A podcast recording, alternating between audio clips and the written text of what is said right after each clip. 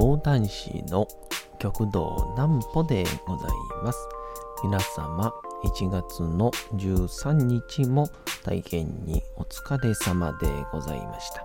お休みの準備をされる方、もう寝るよという方、そんな方々の寝るをともに寝落ちをしていただこうという講談師極道南歩の南歩ちゃんのおやすみラジオ。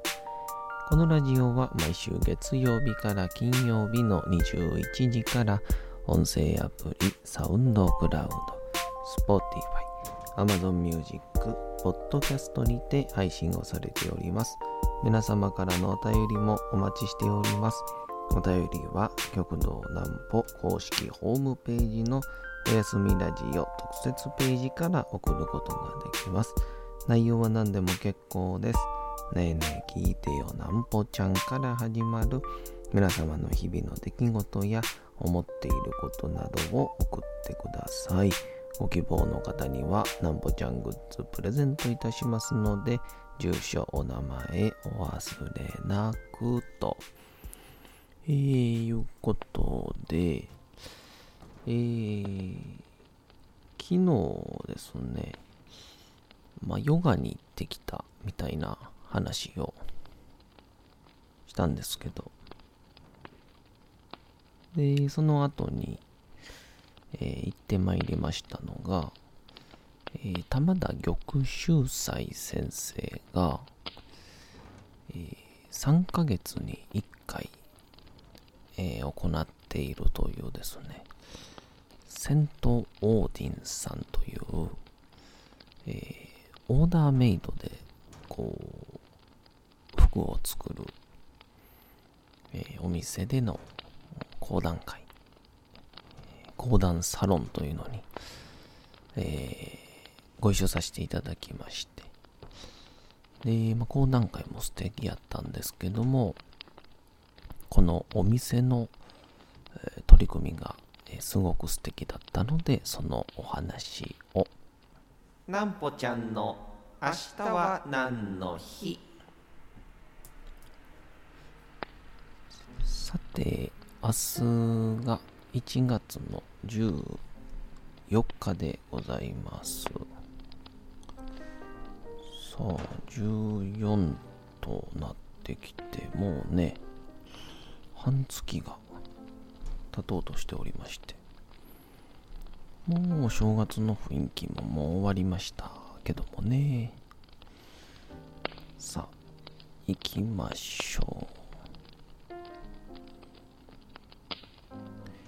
えー、食い違いの変。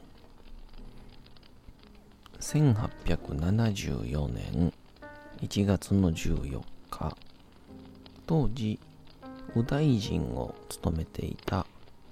岩倉智美が東京赤坂にある食い違い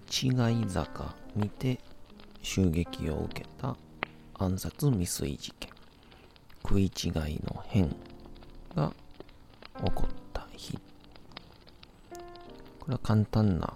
背景となるとこの前年明治6年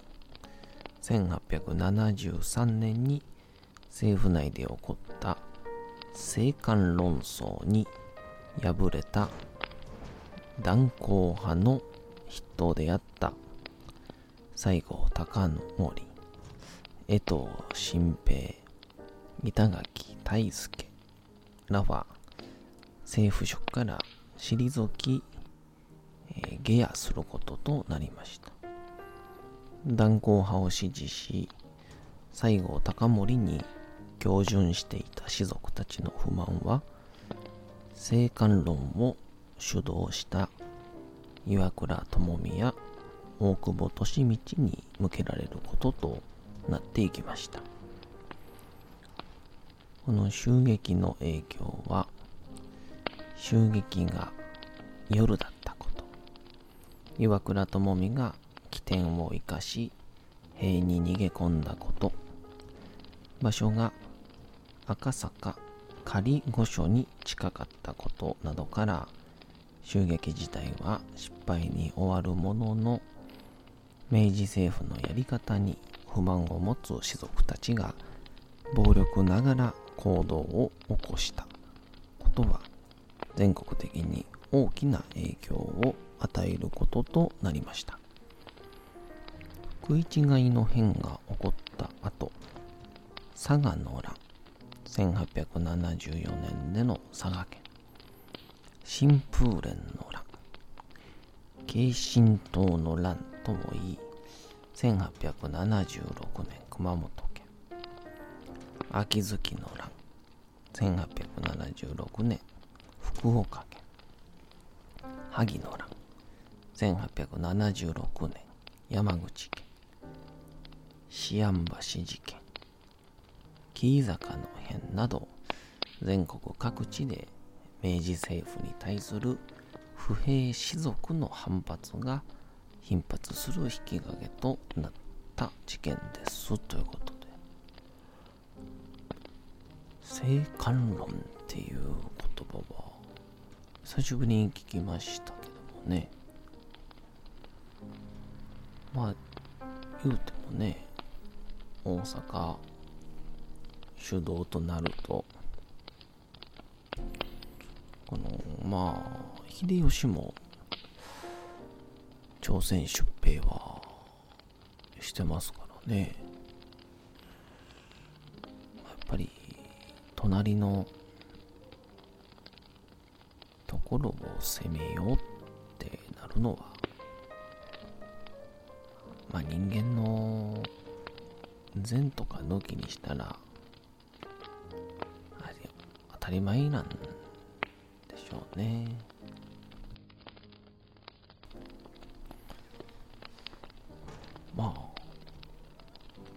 ね人間の歴史で侵略略奪が行われていない期間の方が少ないわけですからね。いやほんと常に諦めとの戦いですよね。と何か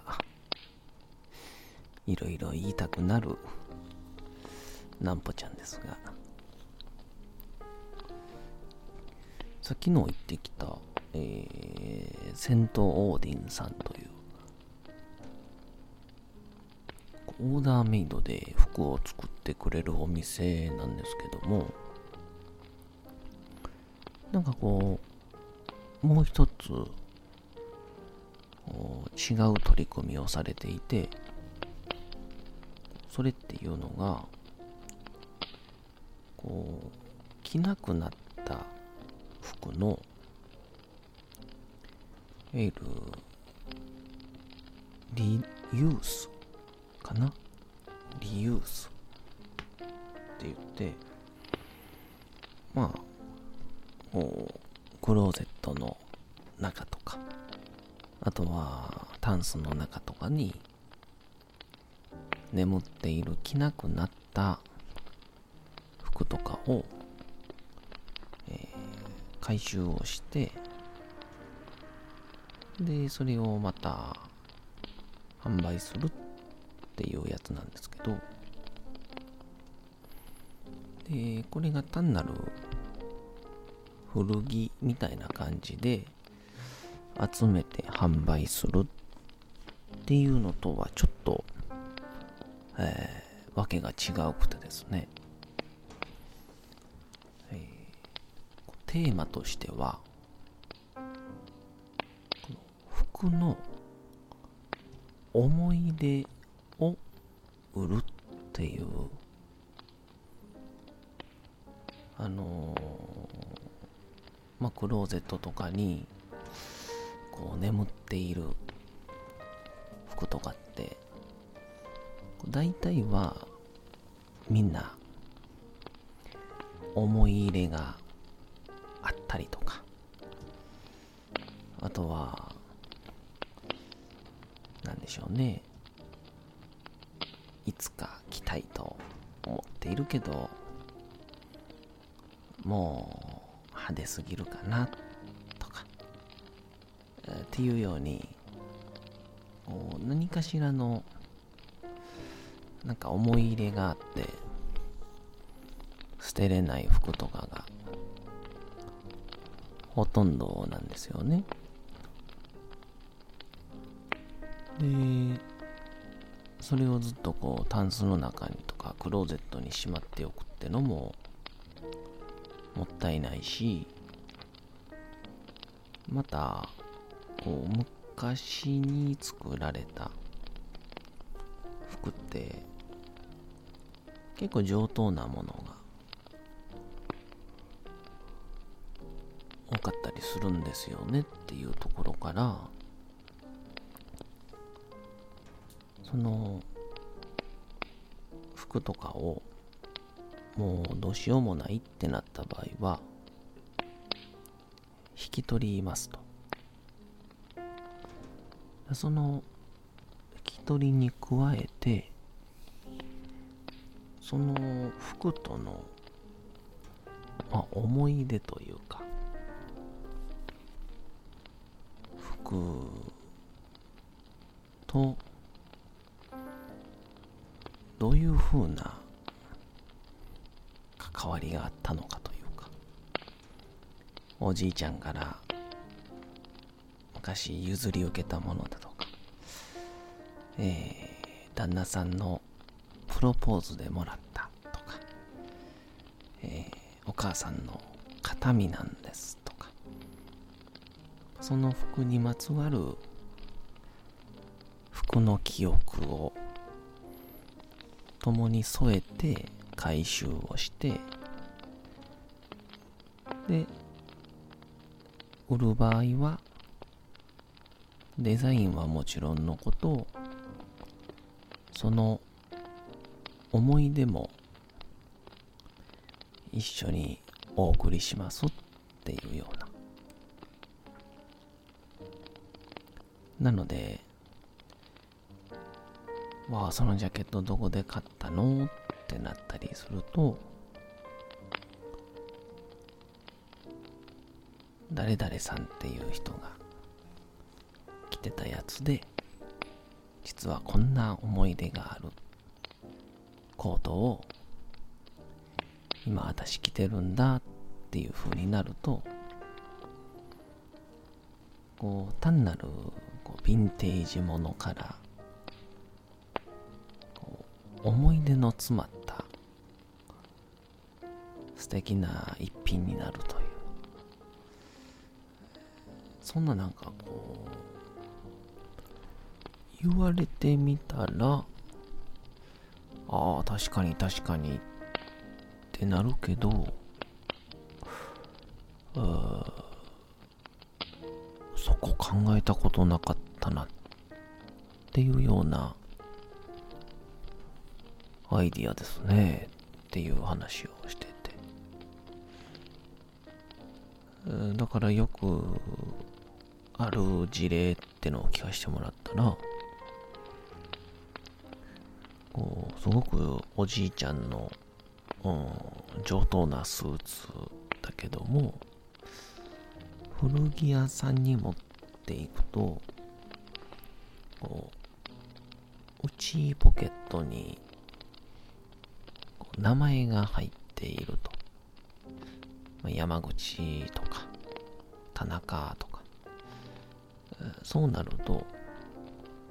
そのものが入ってているのが原因で売れなくなる。買い取ってくれない。スーツは上等なのに。ってなってしまうんだと。でも、これがさっき言うたような、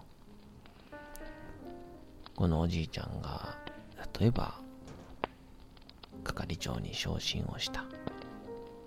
時に、貯めた貯めたお金で買ったスーツなんやでっていうような思い出がつくと、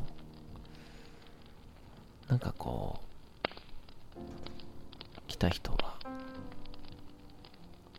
それに背中を押してもらえるというか誰々っていう人が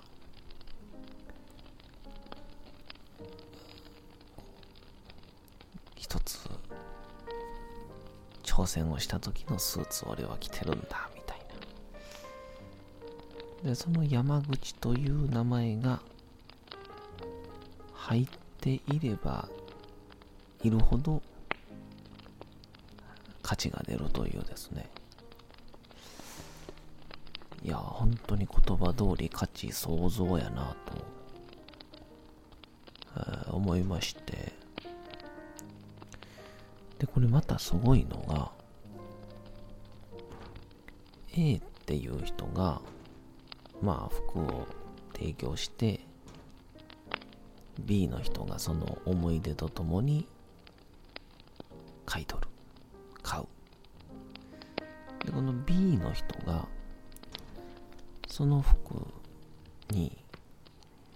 まあ直感とか感覚とか時代もあるんでしょうけどきたら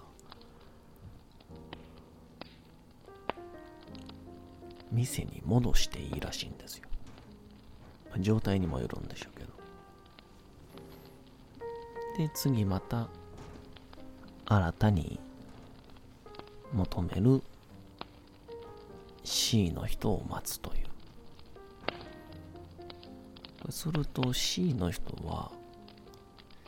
A の人の思い出と B の思い出の人がこう自分の服の中にいるっていう思いで着ることができるんだと。えー、単なる再利用なんじゃなくて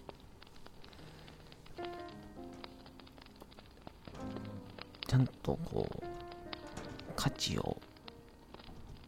付加つけてあげて利用するという。いやほんとこれまさにこの近年言われている SDGs ですよね。えー、大変非常に、えー、感動した次第でございましたえー、大阪は肥後橋という駅もしくは本町という駅のちょうど中間ぐらいにございます。えー、うつぼ公園というところからすぐのところにある、え、建物2階のセントオーディンというですね、え、お店で定期的に今度は1月30でしたかねにイベントをやるらしいので、えー、ぜひご興味ある方は、えー、行ってみてください。あのー、うちのおかんももともと、えー、洋裁の学校の先生をしてましたから、えー、なんか意外と話があったりするんじゃないかなと思って、えー、なんかこう自分の講談はもちろん先生の講談、えー、講談をやらせてもらうってのはもちろん、えー、最高に、え、勉強にためになった回やったんですけどもなんかそれ以上のものをいただくような気持ちでございましたね。えー、ぜひとも皆さん、戦闘オーディンさん、えー、一度行ってみてください。そして次回のその講談サロンは4月6日にあるそうでございますから、えー、どうぞ、どうぞ、えー、お楽しみに足を運んでいただければ幸いです。そんなわけで、お次のコーナー行きましょう。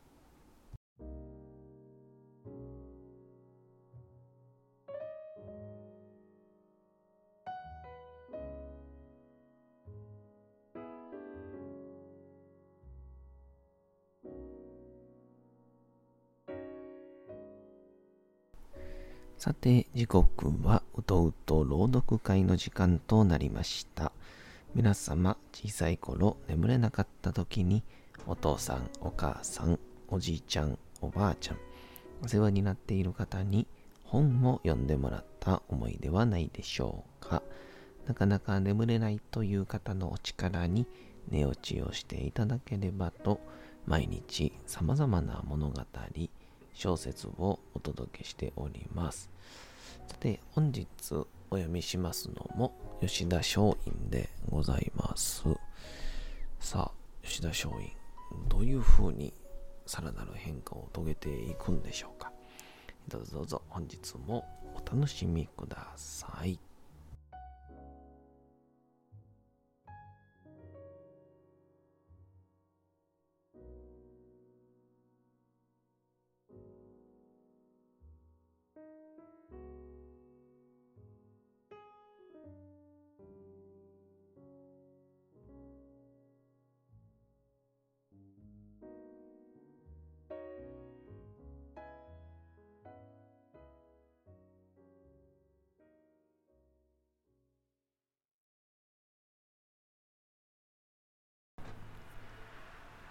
小説吉田松陰。道門冬治平右衛門は実直な人間だから罪を犯したのはいい。ましてアメリカに行って自分の目で外国を見てこようという志は若者らしくて立派だ。しかし失敗したからといってごまかすのは良くない。なぜ正直に言わないのだ。と思っていた。うまく荷物が自分の手元に入れば、そのまま逃げてしまう気だったのだろう。平右衛門は松陰たちの意図を見抜いた。そうなると、平右衛門の方も気持ちがこじれる。このままでは絶対に返さないぞ。という気にもなる。だからさっきの松陰への応じ方は少し自分でも意地が悪いと思うほど激しい口調になった。嘘つきの若者の面の皮をひんむいてやらなければ気が済まなかったのである。しかし今、道の脇に走り込んでおえつしながら、僕は汚い。僕は卑しいと、反省と自己嫌悪で身をもんでいる松陰を見ると、人のいい平右衛門の心は、すぐ怒りが溶けてしまう。だんだん松陰が痛ましくなってきた。いっそのこと、このまま見逃してやろうか、とさえ思った。だが、下田奉行所には、すでにこの連中の荷物が証拠品として保管されている。そう思うと逃がすわけにもいかない。平右衛門はしばらく待って、そろそろ行きましょうかと言った。言葉が丁寧になっていた。松陰は気を沈めた。落ち着きを取り戻した表情で道に出てきた。お待たせしました。お供します。平右衛門に丁寧に頭を下げてそう言った。見つめる平右衛門はうなずいた。目の底にさっきとは違った色が浮いていた。この若者はいい人間だ。という色だった。下田奉行所に着くと、役人たちが大騒ぎした。彼らは夜も寝ずに浜辺を捜索中だったからである。何？大罪人が自首をしてきた。口々にそうわめきながら三人を取り囲んだ。そして怒り戸、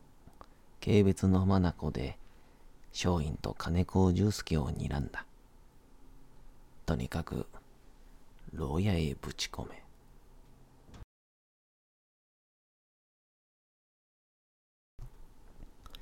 さて、本日もお送りしてきました、なんぽちゃんのおやすみラジオ。というわけでございまして、1月の13日も大変にお疲れ様でございました。